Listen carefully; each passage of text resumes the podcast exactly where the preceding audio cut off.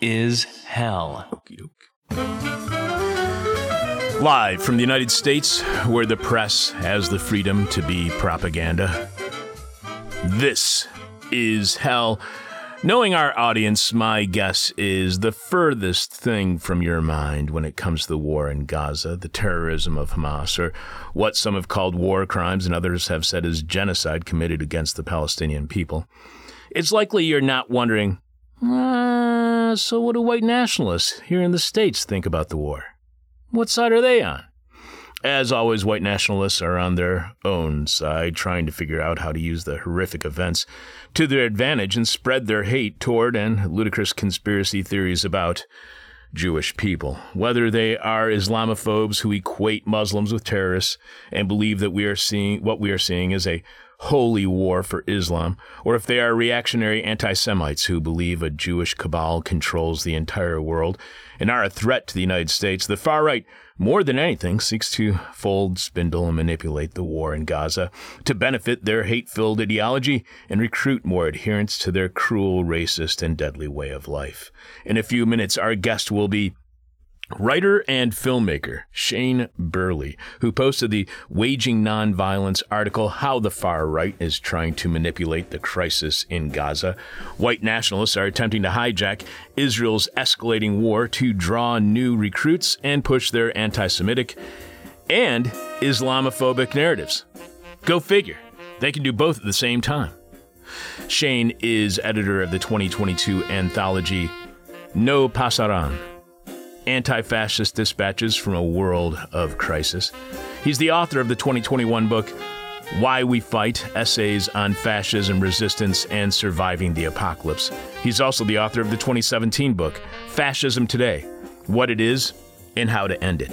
Shane's work has appeared in such places as Get ready for this list NBC News, Al Jazeera, The Baffler, The Independent, Jacobin, The Daily Beast, Bandcamp Daily, Jewish Currents, Haaretz, and Full Stop, as well as AlterNet in these times, Political Research Associates, Labor Notes, Think Progress, and Upping the Ante. In other words, a lot of the sources where we find guests for This Is Hell. You can follow Shane on Twitter at Shane underscore Burley, B U R L E Y, and then that's followed by the number one. Producing is Will Ippen. Will, I hate to ask you this, but how was your weekend? Uh, well, it started out awesome. Visited my folks in the North Woods to help them with uh, this a home project. But then you had a twist this Then weekend. I had a twist. I got a call or a message from Beth saying she tested positive for uh, the plague, and uh, so I snapped into action, took a test, and man, that positive result returned like within 30 seconds of you know no, no kidding. dropping my sample into there. So that was neat. I didn't need that full 20 minutes. No, it, it usually takes like at least 15 minutes. Yeah, so So you uh, got it bad. I guess uh, symptoms are pretty mild. So uh, yeah, just rolling with it. On our Patreon podcast, Patreon subscribers can do something to me that we do with all of our guests, and that is listeners can ask me a question from hell, a question they will likely hate to ask. I will hate to answer, a question that will lead me to respond in a way that listeners will hate. We have been doing this for a few months now, and so far, I think all of my answers have fallen in the final category that our listeners hate my responses. But I only believe that because I have hated my answers to the question from hell asked by our Patreon subscribers. I never realized how difficult it is to answer a question from hell before, and what a great job our guests do in answering until Patreon pat- patrons uh, started asking me and posting their questions from hell. And we need more Patreon subscribers to post their questions from hell for me, so if you are a subscriber, please ask away. And if you are not a Patreon patron yet, but believe you have a great question from hell for me, subscribe at patreon.com slash this is hell and post under the newspaper clipping of me from the mid 1980s showing me and a late friend of mine saving East Lansing, Michigan from flooding. Yeah, that's at our Patreon page. Keep in mind, like our guests, I have not seen or heard or read the question from hell prior to it being asked of me by whoever is producing that week's Patreon podcast. This week's question from Hell for me, submitted by a Patreon patron that producer Will Ippen selected, was from subscriber Public Universal Comrade. Public Universal Comrade asks, When the hell is Chuck going to start taking actual weekend breaks? Those ones we all said we would support Chuck taking. So there's a bit of a backstory here for Public Universal Comrade's question. A few months ago, I did a Patreon monologue about time, not only as it is represented on a watch, phone, clock, or calendar, but about time being ours or being bought by someone else, being sold by us to someone else. A reconsideration, my monologue was a reconsideration of how that impacts the way we think and feel about time, and not just any time, but the time that in total makes up our brief time on Earth. I talked about the price we put on our time despite it being priceless. And I can tell you from recent experience, when I was literally on my deathbed last year, and from a lifetime of experience while uh, with others who knew they were about to die, our limited time is worth far more than we realize until it's just about up, and the realization that you sold off far too much of your time and for far too little. In that monologue on Patreon, I asked whether patrons would continue subscribing to Patreon if we cut back from three 80 minute shows every week plus the Patreon podcast to two 90 minute shows a week while continuing to do the Patreon show every week. The reason I asked is because during the several occasions I was hospitalized last year and the subsequent procedures I had this year, we lost one out of every eight subscribers on Patreon. And as we are completely listener supported, losing that kind of support can be brutal to our already dreadful bottom line that is very much in the red. However, as exhaustion and working for 60 plus hours every week on the show, prioritizing it all over everything else, including my physical and mental health, my brain and my body have been telling me I need to work less. I need to actually have a weekend to a person. Every Patreon patron who posted told us that they would still support the show, even if it was only once a week, as most podcasts don't produce more than an hour a week. And we've been doing four hours every week since the late 1990s, and now we've been producing five hours of content when you include Patreon. Hell, there's shows that don't do more than an hour a month that are making 80 times more than us while producing a 20th of the content. I'm literally working myself to death and going broke while I'm killing myself. That's why Public Universal Comrade asked, when the hell is Chuck going to start taking actual weekend breaks? Those we all said we would support Chuck taking. I have an update from this past weekend and that very question. When am I going to start actually taking weekends? Well, I still do not know because, yet again, I did not have a work free Saturday or Sunday, and my hopes for a longer three, even four day work weekend were once again dashed. Instead, I worked every day and have not had a day off from work since I took a one week break at the beginning of October as a gift to myself for my birthday. But not even during that time did I take off any work. I still worked on the show every day, so it wasn't as much a break as it was a week of me catching up on show related work that I simply did not have, time to do when working full time on researching, writing, and scheduling the show. So, when the hell am I going to start taking actual weekend breaks? Those ones you all said you would support me taking? It looks like I'm actually going to be able to take some time off from work during the upcoming holiday week when the US celebrates Thanksgiving, while the many while there's many of us who are experiencing cognitive dissonance by observing the National Day of Mourning. If all goes goes well, and that means me working every day for two more weeks, I just might be able to take four straight days off from the show over the holiday. Now I got to figure out what to do with all of that time other than obsessing about the show. But more important than me working throughout yet another weekend, Will, what is this week's question from hell for our listening audience?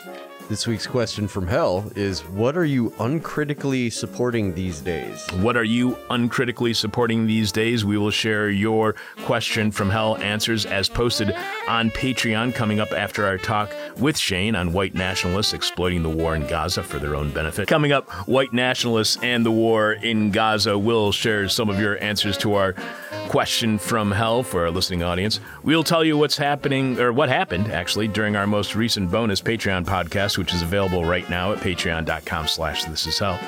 We will be sharing this week in Rotten History, and we'll give you a heads up on what's happening later this week on the show. Your eyewitness to grief. This is hell. And is there anything more annoying, miserable, that causes as much agony and pain as far right neo Nazis who want nothing more than to take advantage of every situation, no matter how horrible, to spread their brand of hate? It's a rhetorical question. You don't have to answer. But the far right is back at it again, and this time they're trying to manip- manipulate the war in Gaza to their own benefit, no matter the cost here to give us a unique perspective on Gaza that you may not be considering. Writer and filmmaker Shane Burley posted the Waging Nonviolence article, How the Far Right is Trying to Manipulate the Crisis in Gaza. Welcome to This Is Hell, Shane. Hey, thanks for having me on. I love the show, so I'm happy to finally be here. Oh well, thank you very much. I, we've you've been on our list for possible guests for years, so I'm really glad that we finally got to connect. You write at a rally near the White House, 40 white nationalist National Justice Party or NJP members demanded a ceasefire in Gaza on October 28th. Quote, in a country as broke as ours, why the hell are they dragging us into another Zionist war? yelled one member of the group, standing right next to alt right podcaster Mike Enoch Peinovich, after the uh, speaker made an anti Semitic reference to the United States as a Zionist occupied territory. One of the attendees demanded no more Jewish wars to a passing cameraman. So the pro- protests I have heard about and seen uh, some clips of include those showing supporters of Palestinians saying anti Semitic remarks, and those of supporters of Israel demanding uh, Gaza be turned into quote unquote a parking lot, as a couple of people said. What do we miss in our understanding of the reaction to the war in Gaza so far? When we only see the binary of supporters on either side saying what can be defined as hate speech toward the other? What do we miss in our understanding when we only see that as the two sides? I think part of it is the way that we frame discussions about Zionism and anti Zionism, where anti Zionism is seen as potentially anti Semitic by its very nature. Um, and that kind of dispels the reality, which is that there are people who argue in favor of Israel and maintain anti Semitic views, and there's people who maintain against Israel and maintain anti Semitic views. But the vast majority of people in the Palestine Solidarity Movement are there because they support freedom and justice in Palestine. There are other people who come in not because they really own those goals, but because they see it as a way of diverting anger towards Jews as a supposedly collective entity. So when they're talking about Zionist occupied government, they're talking specifically about a Jewish occupied government. When they're talking about Israel, they're seeing it only as a Jewish collectivity. And because they know there's a lot of anger right now and they know that people are flooding into the streets and they want to take action, they think that this is an opportunity for them to divert people away from the mainline Palestine solidarity movement and into their weird corner of it. So, uh, being or seeing Jewish people as a collective entity, do you see that also taking place within not just on the fringes of the far right or even those on the far left, but do you see that also taking place in the establishment corporate media? I think that it happens in a weird way on the sort of pro Israel right a little bit more, where you find right wing commentators speaking to what they hope is a Jewish audience um, to create sort of a, an allegiance between them by showing this kind of explosive support for Israel, while at the same time having other kind of far right politics that typically harm Jews. So it's a way of sort of buying a certain amount of loyalty by saying, hey, well, look, I support Israel. And isn't that your collective entity? Isn't that the thing you care about the most? And that is something that, for example, Donald Trump said very explicitly when trying to garner Jewish votes, very explicitly in his, treatment of, for example, moving the um, the embassy to Jerusalem, all those sorts of things are be- built on this idea that they want to communicate with a Jewish audience by making this connection between Israel and Jews firm. There have been polls recently that show President Biden's support among Arab Americans is dropping due to the policy, his policy, his administration's policy on Gaza and Israel. Meanwhile, Fox News is supposedly benefiting from the war as those supporting Israel have found what has been described as a refuge for pro Israel as well as anti Palestinian perspectives. That would suggest white nationalists and Fox News would be at odds over Israel. Is there a divide right now taking place between Fox and white nationalists over the Gaza war? Absolutely. Um, and this is actually a split that's not new. It's one that happens between white nationalists and the more establishment side of the far right, the one that's associated more with the GOP and the electoral system. Because that dividing line is about whether or not they quote unquote name the Jew. If they think that Jews are at the center of this kind of global cabal, this global problem that they're locating, if they explicitly say it, that's usually the breaking point that they have with the mainstream right. The mainstream right uses Israel as its absolute key to the Middle East right? They see it as an ethno-nationalist state in a good way. They they want to emulate that. They want to have a sort of brutal military occupation against largely um, Muslim folks in the Middle East. And so this is something that they actually push for as a real centerpiece of how they view foreign policy. That is not the same as a lot of white nationalists who instead see Israel as simply another machination of Jews controlling global policy. They believe that Israel is what controls the US and that, you know, funnels money and gets the US into foreign wars, things like that. So that dividing line has been maintaining for decades. And in fact, it's one of the ways in which they want to pull from disaffected areas of the far right electoral base. So they're going to say, hey, if you're dissatisfied with what's happening, you know, if you have an isolationist idea um, or you have a more libertarian perspective, come over here because we actually support criticizing Israel. We're actually going to break with the establishment. And this has always been their recruiting stat- strategy because what they want is disaffected people from the far right electoral sphere. They want to pull people who no longer feel represented by Fox News or Tucker Carlson. So, do I mean you've been studying white nationalists now for a couple of decades? Do white uh, nationalists do they spend a lot of time arguing over who they should hate most? Absolutely. I mean, this is a centerpiece of how they define themselves. And just like you see in any online culture, you have people trying to one up each other, name Jews more explicitly. But what really defines explicit white nationalism, particularly in the US, is how central the Jews are. Because you have to remember, white nationalists believe in a global plot against white people. And there's only one way that that really makes sense. If there's a little cabal at the top that's manipulating people. And so the Jews make a perfect uh, totem for this because the way they sort of racialize them is excessively smart, conniving, that they've hand their hands in world affairs, that they manipulate the modern world. And so that is how they piece it together. Without that, their whole idea would fall apart. So you write that despite white nationalist claims of solidarity with Palestine, the white nationalist intervention on this issue comes not from their concern for Palestinian lives, but out of a desire to manipulate the conflict to serve their own racial narratives. Is there any suggestion that they support Palestine, Palestine or the people of Gaza? Because being racist, that would surprise me.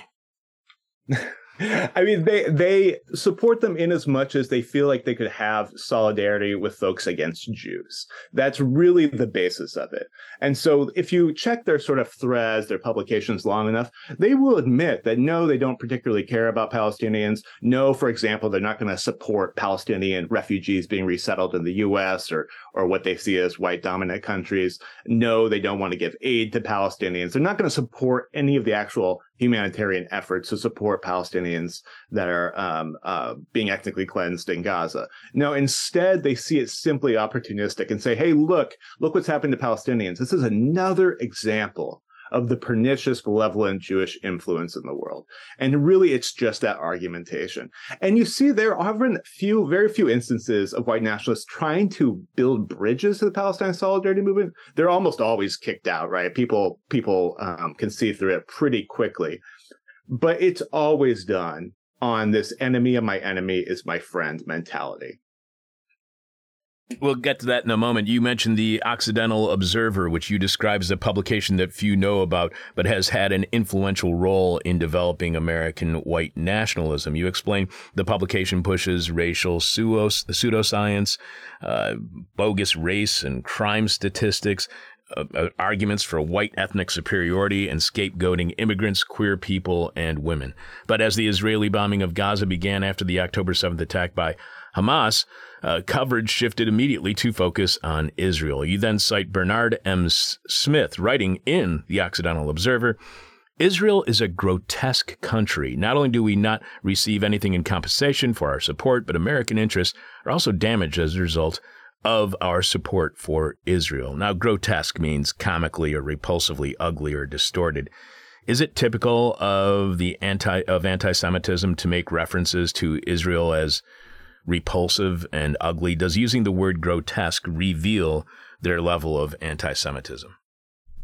Certainly tracks with the way that they talk about Jews. You know, one of the things that's key about the Occidental Observer is that it's run by or edited by Kevin MacDonald, who's sort of like the Karl Marx of modern anti Semitism. He believes Judaism is what he calls a group evolutionary strategy. The Jews use to eugenically become smarter and then create ideologies that confuse Gentiles to work against their own collective interests, right? That's a pretty grand theory of the world that's come over, you know, large uh, book volumes and, and lots of like, academic sounding speeches and things like that. But the idea is that Israel is sort of, in a way, a pinnacle of Jewish power and control. So not only do Jews control the banks, not only do they confuse you by controlling Hollywood, not only do they, you know, make your teenage kids into liberals or, you know, push the queer agenda, they don't just do all those things. They even control all of US foreign policy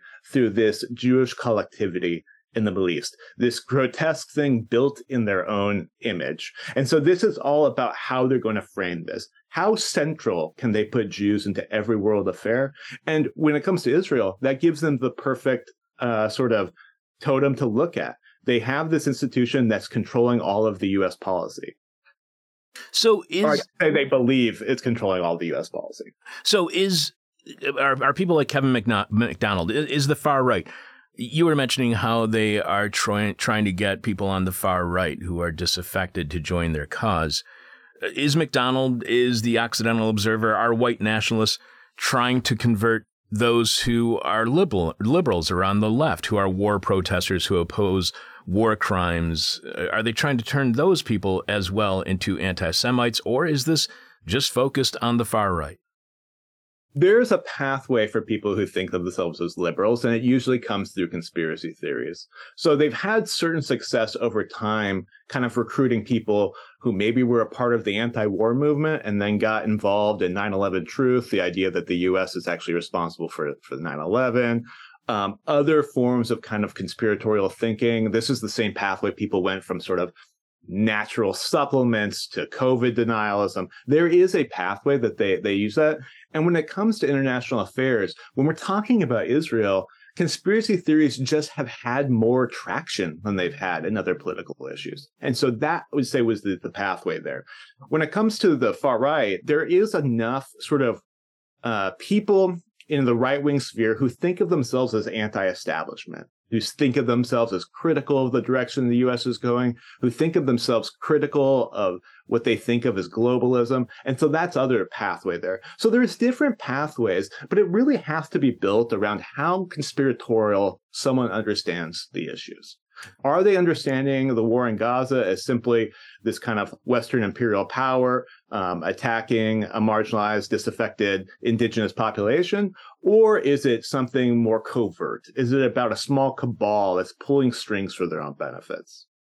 So, to you, why do you think liberals are so susceptible to these conspiracy theories? I mean, that's very insightful by the far right to notice this susceptibility to conspiracy theories by liberals. But I know a lot of liberals who uh, have been uh, have fallen for conspiracy theories uh, in a variety of ways, but especially when it comes to you know things like uh, there being a microchip in the vaccine for COVID. Why do you think, or not? Why do you think, but why is it that liberals seem to be uh, so susceptible to conspiracy theories, even those from the far right? I think there's a few reasons. I think one is that there's a lack of sort of political education that people have access to, both in the schooling. Obviously, we've had you know attacks on public education for decades, so people aren't really getting a great foundation in world affairs. But we also don't have institutions that help people channel their anger into productive outlets. For example, people aren't largely members of labor unions anymore. You know, if you're a member of a labor union, you might look at world affairs and you have a, a system there to sort of fight back or to try and reclaim dignity or resources, things like that. Or you might have a political party that you're in, active in, or you might have a community group.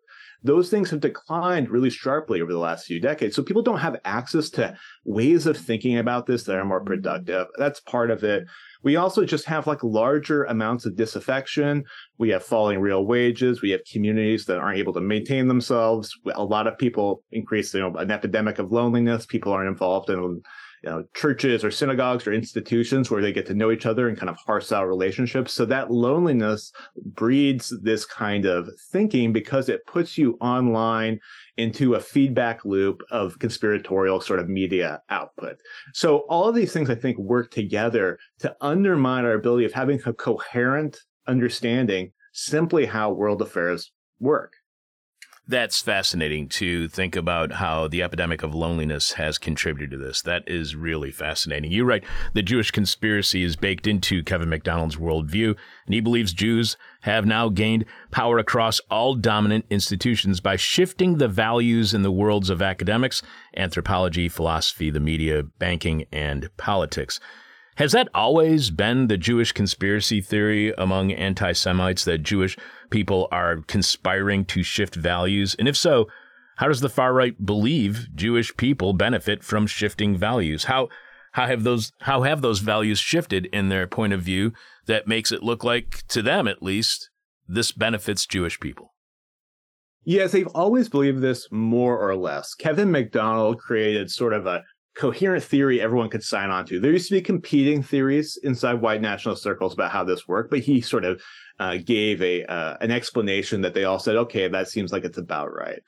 And the way that they understand this is that Jews essentially manipulate Gentiles to work against their own ethnic interests. So the argument there would go is that Jews understand ethnic interests. They fight for their own. But what they do is they help support movements that undermine a Western sense of itself. So they support things like feminism, which destabilizes the patriarchy, or they, you know, support queer rights, which destroys the family, or they, um, you know, uh, support uh, movements like anthropology, which sort of undo the notion that there's like a, a, a, white racial superiority.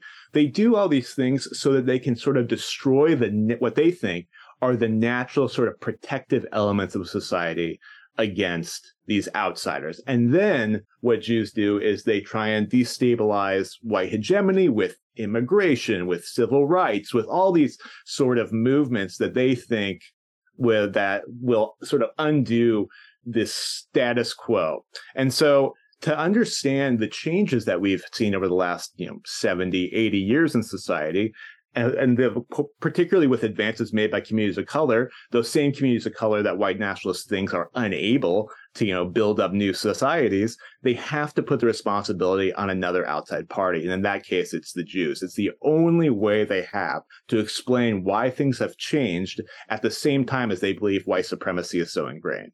So, what are they ignoring?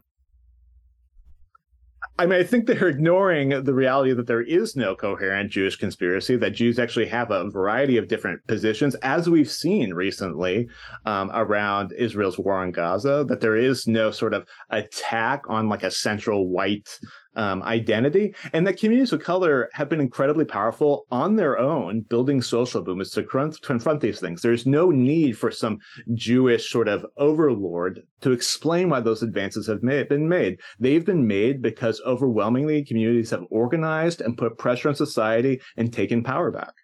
So it's racist towards those communities as well. You quote far right activist and former Florida congressional candidate Laura Loomer, posting on Twitter shortly after the Hamas attack, stating, There is no such thing as Palestine. It's always been a figment of the imagination of Islamic terrorists. And Jew haters. You add that Loomer has been joined by a chorus on the far right, primarily among those who still have some connection to the Republican Party. You then cite Congresswoman Marjorie Taylor Greene on October 7th, the day of the attack by Hamas, posting on her official Telegram channel, Make no mistake, this is Islam's holy war, and their ultimate goal is to wipe out all of Israel. What impact do statements like those have on support or opposition for Israel's invasion and continued bombing of Gaza? Do those who oppose the far right react to such statements by people like Marjorie Taylor Greene by reconsidering support for Israel? Or does the far right just see people like Marjorie Taylor Greene as a sellout for Israel? They see people like Marjorie Taylor Greene as a sellout for Israel. Um, that and on the explicit white nationalist right, I think the effect that what Marjorie Taylor Greene or Laura Loomer has is actually on the more mainstream right as they attempt to dehumanize Palestinians, as they try and take their identity away, what they want to do is undermine the argument to the, the, argumentation that Palestinians had that this is their indigenous homeland and that they have a right to live there and to build societies according to their own self-determination. So when they do things like erase Palestinian identity or they frame Palestinian resistance as an Islamic holy war, what they do is they take the political subjectivity away from them and make it easier to then buy Israel's arguments that this is you know, simply, you know, terrorism attacks, that they have no legitimacy and that they have to eradicate Hamas. And that's kind of where the end of the end of the issue is. What they want to do is create an echo chamber onside the more beltway right that will totally destabilize any attempt to call for a ceasefire or to stop the assault on Gaza. Again, uh, Congressman Marjorie Taylor Greene on October 7th states, Make no mistake, this is Islam's holy war, and their ultimate goal is to wipe out all of Israel.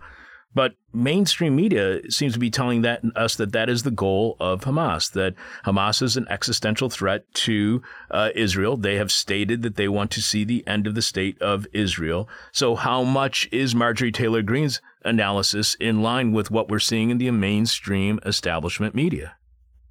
It's and frankly not that different. There ends up being no difference between the Palestinian people and Hamas. There's no context provided about the 75 years of occupation, dispossession of Palestinians that are the, the kind of breeding ground for these sorts of attacks.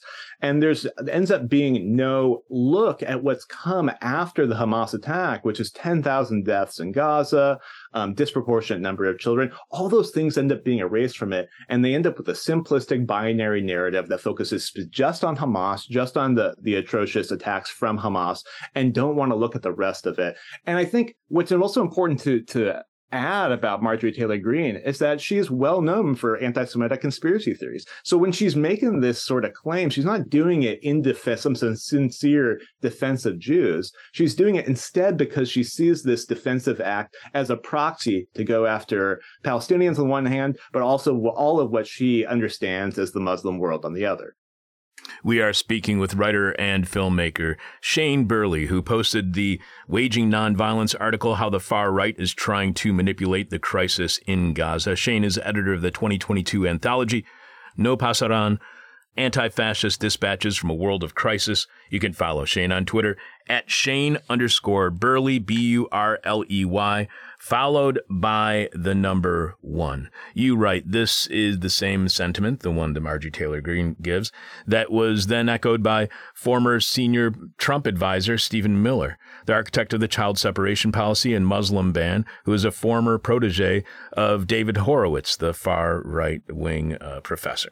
A, uh, you write that, uh, you then quote Miller tweeting on October 19th Israel is fighting a jihadist death squad a genocidal terrorist camp operating on its border. Israel's straightforward military mission is to eliminate the death squad, a necessary action to ensure the survival of the sole Jewish state. Does the right, does do white nationalists believe that the correct response to you know, what people are calling genocide, that the correct response is genocide? Is genocide for the far right the cause of and solution to all of life's and the world's problems? I think it depends on who you ask. Um, even amongst white nationalists, they rarely will publicly claim that, though that seems to be underskirt most of their arguments. But I think this is a question about the right as a whole. And if they see, for example, carpet bombing Gaza as the solution to Israel's safety, then they are saying that genocide is the thing that will keep Jews safe.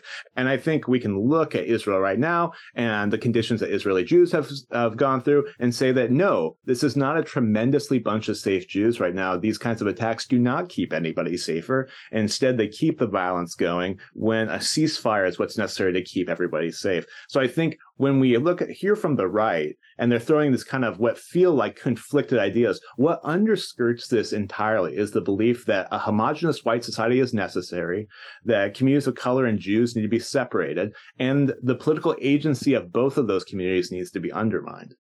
So you don't see them as being contradictory in their statements because you see this as one mission behind even those statements that seem on the surface being contradictory. Yeah, it just depends on where they put the emphasis. For for open neo-Nazi types, it's always going to be the Jews. For people like David Horowitz, he sees Islam and Muslim immigrants as the primary um, enemy in this battle. So it's really just about where their personal focus is. But yeah, it's always underscored with the same sense. They need homogenous white spaces and they need to keep anyone different out. You write that far right media provocateur Andy Ngo completely devoted his social media presence and articles at the post millennial to talking about the alleged anti Semitism of the left. He points out when pro Palestine protesters are black or Muslim and then frames them as radical extremists, suggesting that somehow Jewish philanthropist George Soros is responsible for them. So, does the far right claim others are anti Semitic while uh, practicing anti Semitism themselves? Is anti Semitism on the far right both pejorative to use to attack political enemies and a kind of badge of honor? Absolutely. Uh, there's basically a cottage industry on the right of accusing the left of being anti Semitic. And oftentimes, while they're doing this, they'll play into anti Semitic stereotypes or conspiracy theories, either blaming it on George Soros or talking about cultural Marxism, which is again another anti Semitic dog whistle. And so again, it's about opportunistically using Jews. This is not about concern for Jews. If it was, then they wouldn't be using anti-Semitic conspiracy theories. It's instead about using Jews as sort of a chess piece in their attack at larger enemies. You know, in the case of someone like Andy Ngo, it's about finding any opportunity to lob stones at the left and anti-Semitism ends up just being a really easy sort of libel to throw at them. At the same time, we're talking about real anti-Semitism rising, and people like Andy Ngo and others on the far right confusing what it even means. And so there's really no benefit that's coming to Jewish people or, or uh, particularly in the U.S., but really in Israel either. You point out that European politicians and parties on the far right supporting Israel, quote, this could have been anticipated since Israel's ruling Likud party and its leader Benjamin Netanyahu have worked to develop alliances with the global right despite its rampant anti-Semitism. Like, why embrace the far right if the far right is anti-Semitic? Why uh, does Netanyahu accept any support for Israel, no matter who it's from or what the supporters represent, because Israel is desperate for support? Is Israel that desperate for support that they will accept it, even if it's from those who are anti-Semitic? It seems to be the case, and it's been that case for years. I mean, if we think about particularly in the U.S., who are the largest organized supporters of Israel? It's Christian Zionists. And Christian Zionists really only support Israel not because of their deep love for Jews and, and Judaism, but because they see Jews as a necessary piece in their eschatology. In their vision of the end of the world, it requires a lot of Jews to die or to be converted, basically to cease to be Jews. Um, and that's how they see the return of Christ. But they're also the ones that are foundationally supporting Israel. You know, churches will arrange trips to uh, the West Bank where they can volunteer on Jewish owned um, vineyards. Um, they're pumping money both into the settlements in mainland Israel. So that is a main support and a main reason why there's such a heavy sort of institutional support in the US from the GOP. But when it comes to the global right, I think what Netanyahu is finding is that, you know, Orban's Hungary or or places in Poland, the AFD in Germany, they are willing to support Israel partially as a proxy to that thing we just talked about their sort of war on what they see as islam uh, immigrating into the us so basically or immigrating into europe so they support israel in as much as they think they can mobilize that rhetoric against Muslim immigrants and refugees. So it's a real opportunistic pull here. And as Likud moves further to the right and alienates not just, you know, their political allies globally, but particularly American and European Jews, they're going to have to find supporters somewhere. And they found that in people uh, where they basically make a devil's bargain. They're going to partner with Christian Zionists who, who opportunistically mobilize support for Israel, and they're going to partner with Islamophobic parties in Europe who do the same thing. You mentioned Germany's Alternative for Deutschland party, or the AFD, and its support for Israel. You write that in recent years, the AFD has attempted to court right wing Jews by using their support for Israel as a way of drawing them into the fight against what the AFD thinks is the bigger threat Islam. So, are right wing Israelis supporting neo Nazis? And if they are, is it simply, again, as you were stating earlier, the enemy of my enemy is my friend? Or are they embracing more than just that easy catchphrase, the enemy of my enemy is my friend? I think it runs a little deeper than that.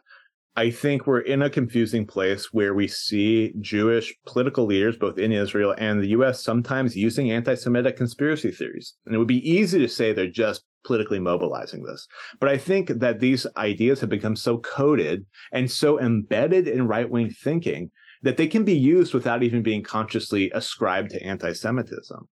So Libs of TikTok, that's a popular, you know, Twitter and, and social media account that basically spreads conspiracy theories that I would say are blatantly anti-Semitic. But it's run by a Jewish woman, right? And it's mobilized against the political left primarily. And so what you're finding is a right wing political culture that is foundationally using conspiracy theories, usually of an anti Semitic bent, and anyone that sort of takes part in that project has some collaboration with that and so that's why you find you know these these political leaders in Israel who are mobilizing the same kind of right wing political talking points and politics that you find in other parts of the country that were sort of vanguarded by anti Semitic far right figures. And I think it, it, creates a confusing future for how we understand terms like anti Semitism, which can be vague and contradictory, and are now existing in Jewish right wing spaces. How important, because I've had a lot of people contact me about this and making this reference, how important is our understanding of the far right view of Israelis as white and Palestinians as non white? And is that why, despite being anti Semitic, the far right supports Israel? Because they view Israelis as white and Palestinians not. I think the pro Israel side views Israelis as white obviously mischaracterizing the actual demographics of Israel. And I think that's particularly why they support them in the sort of what they see as a war against Palestine. And it's because they see it as sort of an outpost of the West or an outpost of Western imperialism. And so they want to maintain that hegemony in the region. They want to police those communities. They want to create barriers against what they see as kind of Muslim immigration. And they particularly want to use Israel's kind of ethno nationalist policies as a model for what they can bring home. And I think that is a really key part of how the European and US right, the pro Israel section of the right sees it. For white nationalists, they do not see Jews as white, at least not white in the way that they understand it. They see them as interlocutors, as people pretending to be white so as to manipulate actual white people. And again, this ends up being that breaking point where they can, they're finding this unreconcilable difference between white nationalists and the sort of electoral far right that still supports Israel. You write this appropriation of Palestinian struggles has been a long term strategy in some sectors of the far right, which points to Israeli settler colonialism as an extension of the supposedly malevolent Jewish mind. So, is the far right opposed to settler colonialism? And if so, are they supportive of, I don't know, indigenous movements? Sometimes they say they will. This has been a rhetorical strategy for decades where they are going to use the language of decolonization and just bring it back to themselves. They'll talk about white people as an endangered nationality. They'll talk about them as indigenous to Europe. Uh, they'll talk about nationalism as being good for everyone. Um, and so this is all a, a talking point to sort of like maintain this neutrality in language. Are they actually against settler colonialism? Absolutely not, right? The U.S. is a settler colony. They foundationally understand that as a, a white settler nation. Same thing with other uh, kind of nations around the world. So I think this is always a rhetorical strategy, and it's one that they've employed since the 60s in some sectors. So when you see someone like David Duke, not known for being a great anti racist, um, posting about how we have to stop attacks on Palestinian sovereignty, that is not a sincere concern for Palestinians. It's instead trying to appropriate left sounding language to kind of either, in some cases, go under the radar, but to also make the case that they are the authentic protectors of these values, which is an argument the far right makes about a lot of political issues that are normally and correctly found on the left. Is the far right attempting to co opt the movement against the war in Gaza? Because a lot of that peace movement is centered on solidarity between Palestinians and Israelis. Is the far right trying to crush not only the anti war movement, not only the peace movement, but any sense of Palestinian Israeli solidarity? I think so. Yeah, absolutely. I think what we're seeing now all across the U.S. and really across the world is a Jewish-Palestinian solidarity. Um, and a, it's a really unifying demand, a ceasefire. It, literally, everybody benefits it, other than the U.S. kind of war machine or right-wing Israeli politicians. And so, what they would rather have as a unified struggle against Jews, both in Israel and globally, and to reframe the anger, the very righteous anger that's happening across the world as we see war crimes happening in Gaza. They want to reframe it to target directly at Jews. And so this is not a new thing. You know, white nationalists would try to join anti-war protests in earlier times. They tried to join Occupy Wall Street. They showed up with environmental demonstrations. They've done this many times in the past, and they know that they're not going to win the majority of people over. But there are weak points there, people who don't understand those politics, people whose anger uh, sort of dominates the thinking on this, that they've been able to pull one at a time or by small groups. And I think that's what they're hoping to do here. And then those people become the ones on the far right. They become the focus of news coverage. You see them saying that we want to wipe out Israel or we want to make, uh, you know, uh, Gaza into a parking lot. Why does the establishment media focus on these sensationalized statements that are very much on the fringe of what people are saying at these protests. Well, on the the first point is that it just makes sense for corporate media. It's what drives outrage and attention, and therefore that's what brings in advertising dollars. Um, I think in general, sensationalism is a lot easier to sell than nuance. I think when it comes to to Israel specifically, there's sort of a pro-Israel bias in the media that fails to understand the context of Palestinian struggle. Partially that's because we live in a settler colony ourselves and we constantly institutionally erase the history that built this country. And that history shares a lot with the more recent history history of Israel. So it's a little bit easier, I think, for the, the media to tell Israel's narrative about itself than it is to tell a more nuanced uh, or decolonial narrative. So I think that happens there as well. And then I think there's a lot of confusion about what is uh, anti-Semitic on the one hand, and also what's Islamophobic, and that they're not really able to tell a nuanced story of that. We have organizations like the Anti-Defamation League that will call pretty much any criticism of Israel anti-Semitic, and that's the dominant institution that media outlets go to for commentary. So then they reproduce those narratives, and then we get these stories about rising anti-Semitism. There is certainly rising anti-Semitism, but signs that say from the river to the sea are not an example of that. And so I think we end up with this confused narrative that just reproduces itself over time. You're right about Palestinian solidarity organizers being routinely labeled as anti Semitic by groups like the ADL, which confuses the issue and makes it more difficult to address real anti Semitism when it surfaces. So, what is the issue that seems to be confusing the ADL on the Gaza war? I mean, it's using Israel as the litmus test for what is and is not anti Semitic. There's a framing that they have that assumes that Israel is the centerpiece of Jewish safety and therefore anything that's viewed as an attack on Israel is necessarily an attack on Jews and then categorically anti-Semitic. But the problem is, is that this doesn't understand anti-Semitism as an ideology, um, as a conspiracy theory, and a particular way of seeing the world. And that's really important if we're going to parse out what is and what is not anti-Semitic. Does it have a coherent ideology? Does it have a lineage? Does it come from a certain way of thinking? or not. And that is not the consistency that you see applied by a lot of these organizations that are tasked with fighting anti Semitism. You also mentioned the National Justice Party, an outgrowth of the Right Stuff podcast, and their flagship show, The Daily Shoah, has made documenting the war in Gaza a primary focus of their website.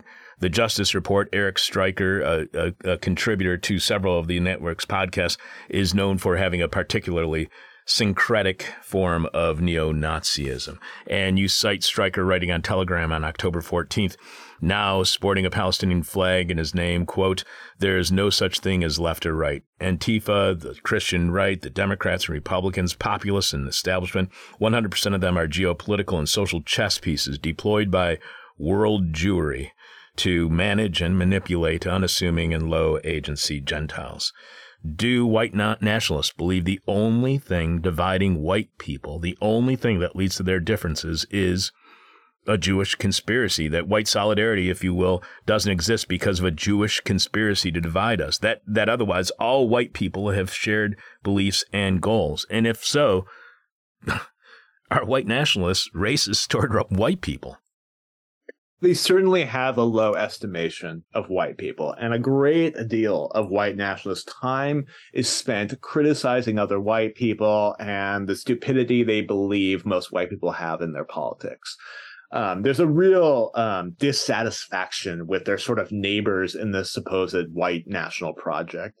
Um, they do think that Jews have been the fundamental core piece that has undermined what they think is a natural sense of self preservation that white folks would have. And I'll even add, sometimes they'll extend that to communities of color and say, well, actually, Jews are undermining their sense of racial solidarity. And there could be a future where different communities separate and respect each other's boundaries and differences. But if it wasn't for the Jews forcing integration and forcing desegregation and forcing these kind of liberal progressive values, it really depends on how extreme they are into the neo-Nazi camp. There are a number of these folks who put Jews as the absolute center of every political issue. For example, the neo-Nazi website, the Daily Stormer, literally will put Jews as the core actor in every single political conflict that happens. Other people have a little bit more nuance to that, but Jews end up being the force by which all white people are sort of de Aryanized. They take away their sense of self preservation. They destroy their communities. They destroy the natural order of the world and create this kind of flattening, homogenous, integrated world order. Many critics and analysts believe that there is growing criticism of the United States, Israel, and their relationship. How much do you think that reconsideration of the U.S. and Israel and their power and prestige is being driven by the far right? Is the war in Gaza leading to increased support for the far right here in the U.S.? I think that I would say that increased conflict breeds support for radical movements in general, and the far right are just one of them. I think it's also helping build attention from the left about people who want to reconsider how the U.S. supports uh, Israel's military aid, um, how the U.S. supports Israel's occupation of Palestine. So I think that there's growth on all the places. And, and what I think always concerns me is that when there is a radical moment and when there's a break in the consensus, that is also the point at which the far right wants to grow and recruit. And so I think it's incumbent on folks on the left to not just build their movements and build up the movement for freedom and justice in Palestine, but to also sort of fight back against any attempts at entryism or any attempts at recruitment on the far right.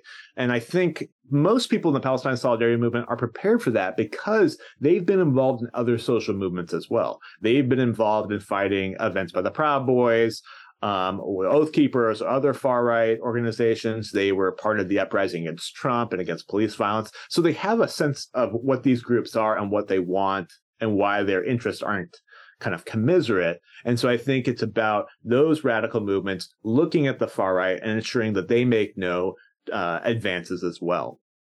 So you mentioned Ben Lorber, who is an associate who works with you, a cl- colleague of yours. He tells you that many of the people at these Palestine solidarity rallies are anti-fascists and they know who their local fascists are and are determined for them not to have a space at their rally.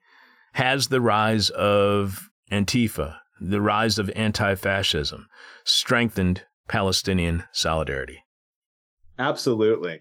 Uh, the rise of anti fascism has strengthened left wing social movements in general. It's built up their numbers, it's created a protective element. Remember that a lot of these, for, for example, Palestinian solidarity actions are vulnerable to far right people who might want to attack them. This has been a trend across the last seven or eight years, but particularly since 2020, where there have been car attacks. People have driven cars into demonstrations. They've opened fire on demonstrators. They've attacked demonstrators in different venues. And so anti fascism, as a sort of protective element there, helps to keep those demonstrations safe. They also add another sort of ideological and um, sort of conscious way of thinking to the movement of saying like there's actually far right movements that want to manipulate crisis as well. And here's how you think of them. And here's how you protect against them. They've introduced more uh, nuanced thinking about anti-semitism. So those ideas about how to fight anti-semitism what it is and uh, what solidarity looks like between uh, Jewish and Palestinian folks, that's increased because of the presence of anti fascism. So it's made huge strides, not just for the Palestine solidarity movement, but really for all social movements across the country. So, how important is the Antifa movement in protecting Palestinian solidarity from anti Semitism? And in general, what is the role that the anti- Antifa movement playing right now? You know, the far right said that there were armed armies of Antifa that were going to be invading cities. What is misunderstood about Antifa and where their strength and power really lies? Yeah, there's a lot of Antifa kind of conspiracy theories that have gone around about its size and coordination and scope. But in reality, anti fascist organizations, Antifa organizations, are simply defensive organizations that push back on the growth of the far right. And so when we're talking about something like a Palestine demo, a lot of times this might be security. It also might be the folks who understand what the local far right activist scene looks like. And so they can kick those folks out or identify them. Groups like Outlive Them in New York have been doing this kind of work. Um, uh, the One People's Project, where they'll show up at these sort of events and they can help to identify them, let people know these people are trying to show up, that kind of thing. So all of that has been really essential. And then bringing in that nuanced conversation about anti-Semitism, educating folks on that, um, addressing it. And that's part of what has created such a strong Jewish presence here is because people feel like um, the concerns over anti-Semitism are understood and respected as well. So, you also write that recently the Jewish anti fascist organization Outlive Them, who you just mentioned, outed a Christian nationalist activist who had been trying to join Palestinian solidarity. Uh, demonstrations using messages like Jewish conspiracy theory is the real white supremacy. A far right Christian nationalist attempting to co opt not only the Palestinian solidarity movement, but also the idea of racial supremacy and applying it to others. How integral, how necessary is the co optation of leftist ideas to the far right, and how successful are they at co opting the left's beliefs and manipulating them for their own benefit? It's a really essential piece of the far right's strategy because what they want to do is to take their own kind of radical vision of the world and speak it in a language that can attract new folks. And I think it's important to remember that all of the kind of radical moments and big political issues that mobilize the left have some effect on the far right as well. So remember, um, a large portion of the far right emerged during the farm crisis of the 70s and 80s. People are losing family farms, foreclosures, things like that. And so that is what helped build up a lot of the energy of what became the militia movement. Well, that's also the kind of energy that builds the tenants' rights movement and the anti-foreclosure movement um, after in 2008 and, and forward after the financial crisis, right? Those are both similar sort of inputs. It's just the output ends up being different. And so what they need to do is find critical issues that are moving people, and then they can use that kind of opening, that crack in the window to sort of move people into their direction of it. I think that because the Palestine Solidarity Movement has been so key to the left, they would likely have less opportunities to do that, but they are trying to find it in places where people are really desperate to build coalitions. And that's usually part of the, the way that they find uh, an entryist strategy. You also write that as the movement against Israel's genocide in Gaza builds up steam, we can expect to see the far right disingenuously attempt to bring in recruits who are also outraged by Israel's violence. By focusing on the demands for democracy and equality in Palestine, organizers can drill to the heart of what the movement is about and oust those who do not share those underlying principles. So instead of focusing on opposition to Israel, do you think the Palestinian Solidarity Movement could have more success fighting for peace if they focus on their demand for democracy and equality for all rather than what you call Israel's genocide, focusing on that instead. Does, does focusing on Israel or its war crimes, in your opinion, undermine the effectiveness of the message Palestinian solidarity is trying to send in having peace in the Middle East? No, I don't think so. I think what's happening right now is largely one-sided assault on Gaza. That's not to, you know, forgive Hamas's attacks, which were atrocious, but we need to look at the disproportionate force that's being used. Um, but I think to get at sort of what you're saying here, calling for a ceasefire is a ceasefire for everybody, right? That that's actually benefits everyone. And calling for it, things like binationals and one state solution in Israel Palestine is a positive vision forward. So it's sort of thinking about like what can we all build together? And I think having that vision of what the future could look like is always a stronger position for a social movement because it has that constructive element rather than just the resistance element. So I think starting to think into the future of like what would it look like to have an Israel Palestine or, or a free Palestine that respects all of its inhabitants, that has equality and justice for everyone, that allows all people there to partner in building a new future. I think thinking about that is a way of reframing all kind of resistance actions with that really positive kind of future oriented messaging and vision. One last question for you, Shane. We have been speaking with writer and filmmaker Shane Burley, who posted the Waging Nonviolence article, How the Far Right is Trying to Manipulate the Crisis in Gaza. Shane is the author of the 2021 book, Why We Fight Essays on Fascism, Resistance, and Surviving the Apocalypse. He is also the author of the 2017 book, Fascism Today, What It Is and How to End It. You can follow Shane on Twitter at Shane underscore Burley, B U R L E Y, then followed by the number one. One last question for you, Shane. And as always, it's the question from hell, the question we hate to ask, you may hate to answer, or our audience is going to hate your response. So, not all Jewish people are Zionists. How can how can a rhetoric be developed that separates anti Zionism from anti Semitism? I think we have to get back to what we talked in the beginning. What is motivating someone's politics? There are some people whose anti-Zionism is is clearly motivated by you know anti-Jewish animus or con- anti-Semitic conspiracy theories, but there's a lot of people whose anti-Zionism or or correctly put criticism of Israel that's motivated by their desire for a free and just Palestine, for an equal, a more equitable arrangement for everyone there, and against what they see as sort of Western imperialism encroaching on indigenous people. There's also Zionism that's motivated by anti Semitism. Like we talked about Christian Zionism, a lot of far right uh, nationalists across history have supported Zionism simply as a way of getting Jews out of their countries. And then also there's a lot of uh, Zionism that's not motivated by anti Semitism, that's just part of the conflicted territory of Jewish politics, for example. So instead, we need to ask questions where are these ideas coming from? How do they work? How are they showing up? What is motivating people's actual political decisions? And I think when we start looking at it that way, we start seeing an endemic problem with anti Semitism on the right, shows up on the left sometimes too, but it's much more sort of um, built into the right's political framework. And so I think it's important to sort of separate those conversations, anti Zionism and anti Semitism, and still look at what's actually motivating it underneath. Shane, I cannot thank you enough for being on the show today. This is something that nobody is discussing, and that's what we always try to feature and focus on here on This Is Hell.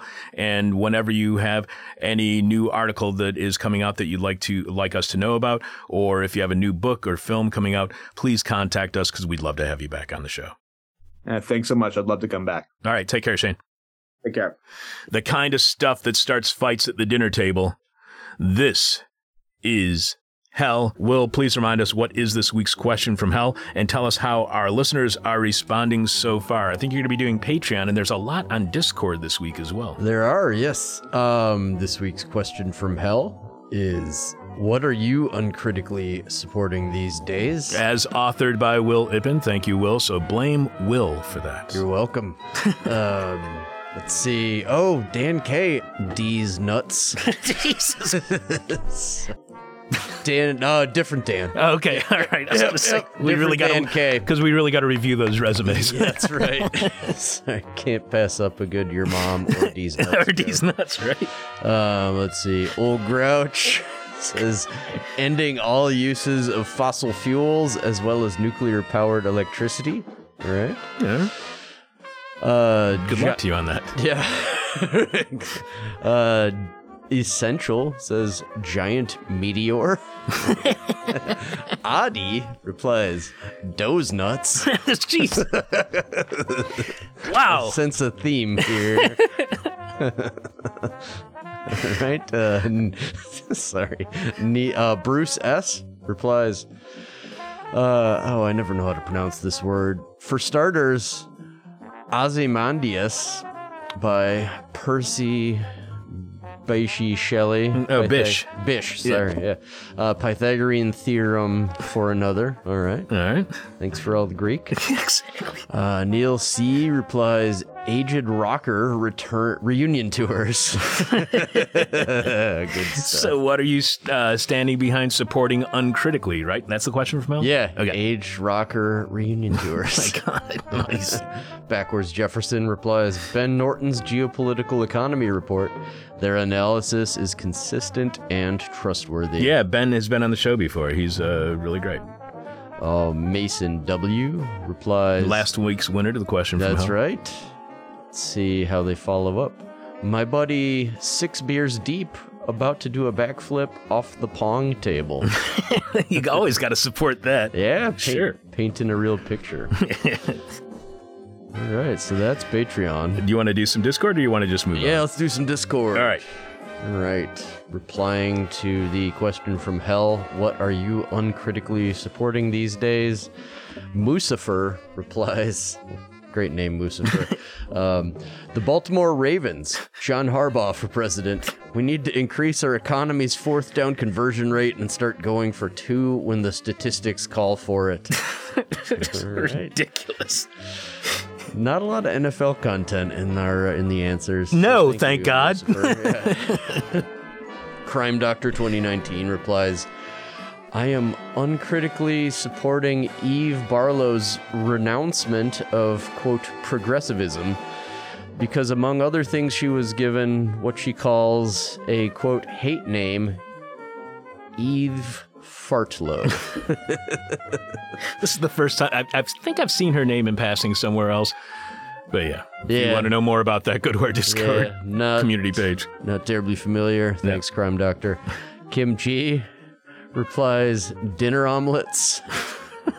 Amen. I love dinner omelets. Breakfast for dinner. That's right. Um, Sarah in Wisconsin replies, whatever you want me to support, Chuck. Sweet.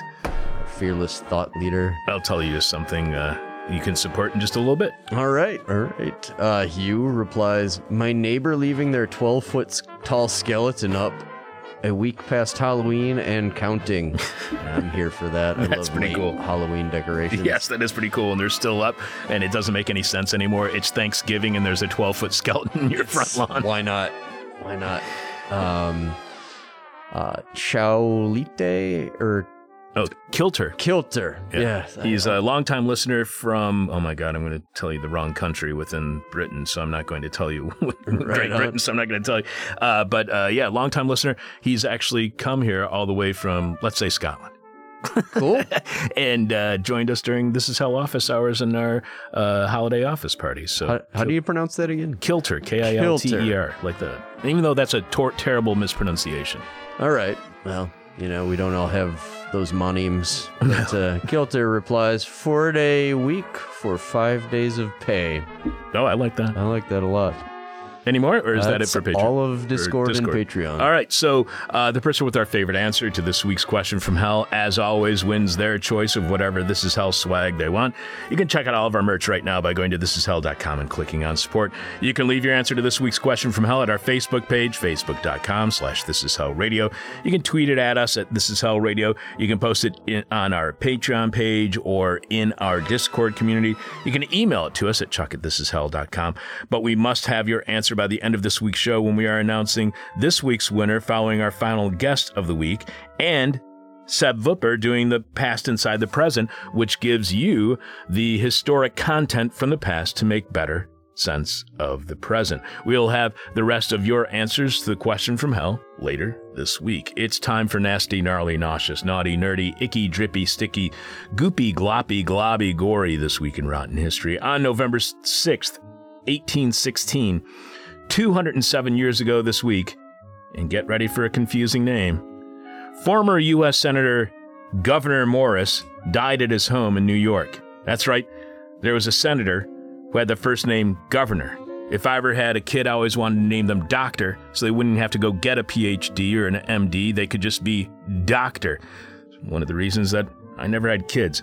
U.S. Senator Governor Morris was an abolitionist who had signed the original Articles of Confederation and drafted the preamble to the U.S. Constitution.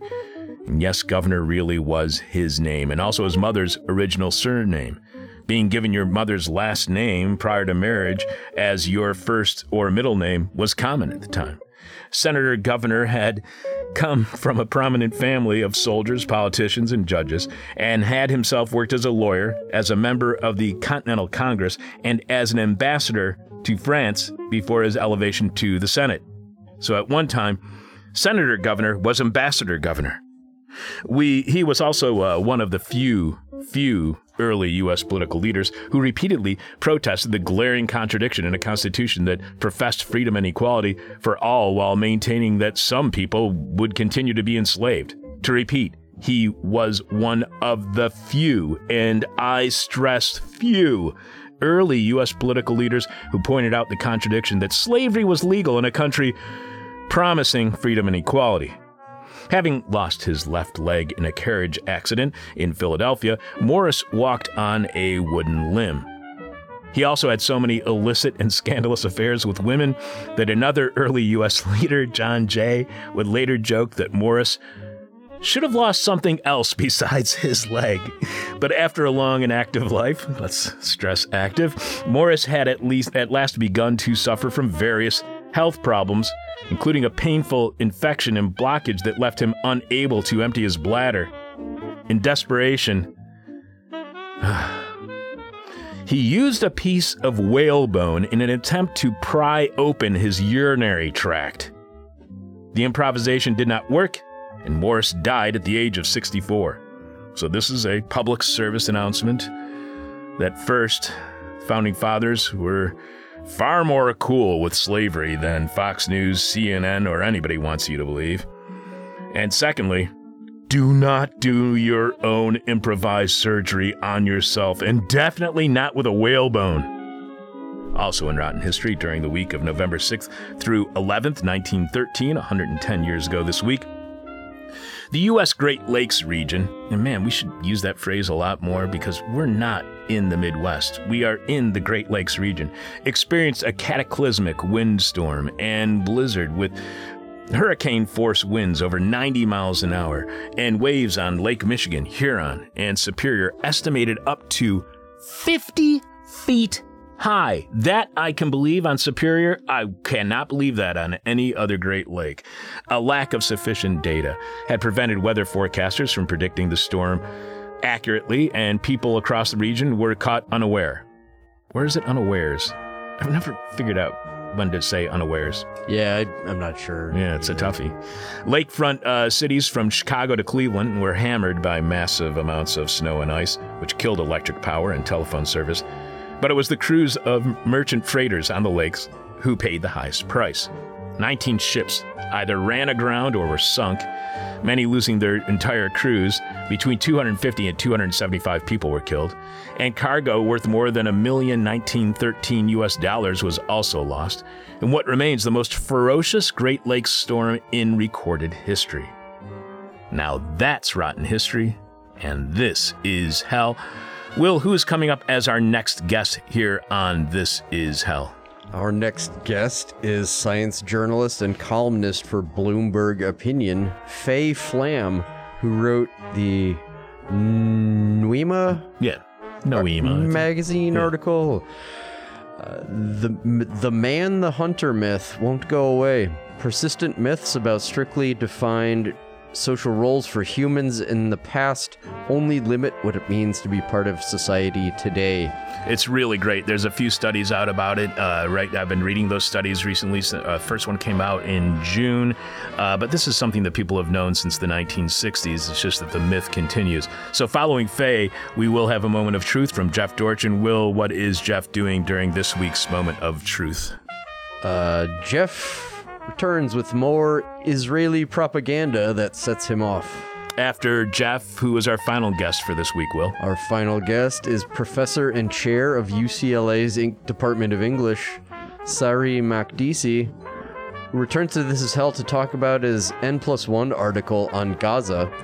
No human being can exist how can a person make up for seven decades of misrepresentation and willful distortion in the time allotted to a soundbite? Yes, yeah, Makdisi was on our show, I think, way back in 2005, and I seriously doubt that he remembers being on our show, but it's going to be great to have him back on. I am your bitter, blind, broke, gap-toothed radio show podcast and live streaming host, Chuck Mertz. Thanks to Will Ippen for producing today's show and for writing this week's question from hell. See? We told you so. This is hell.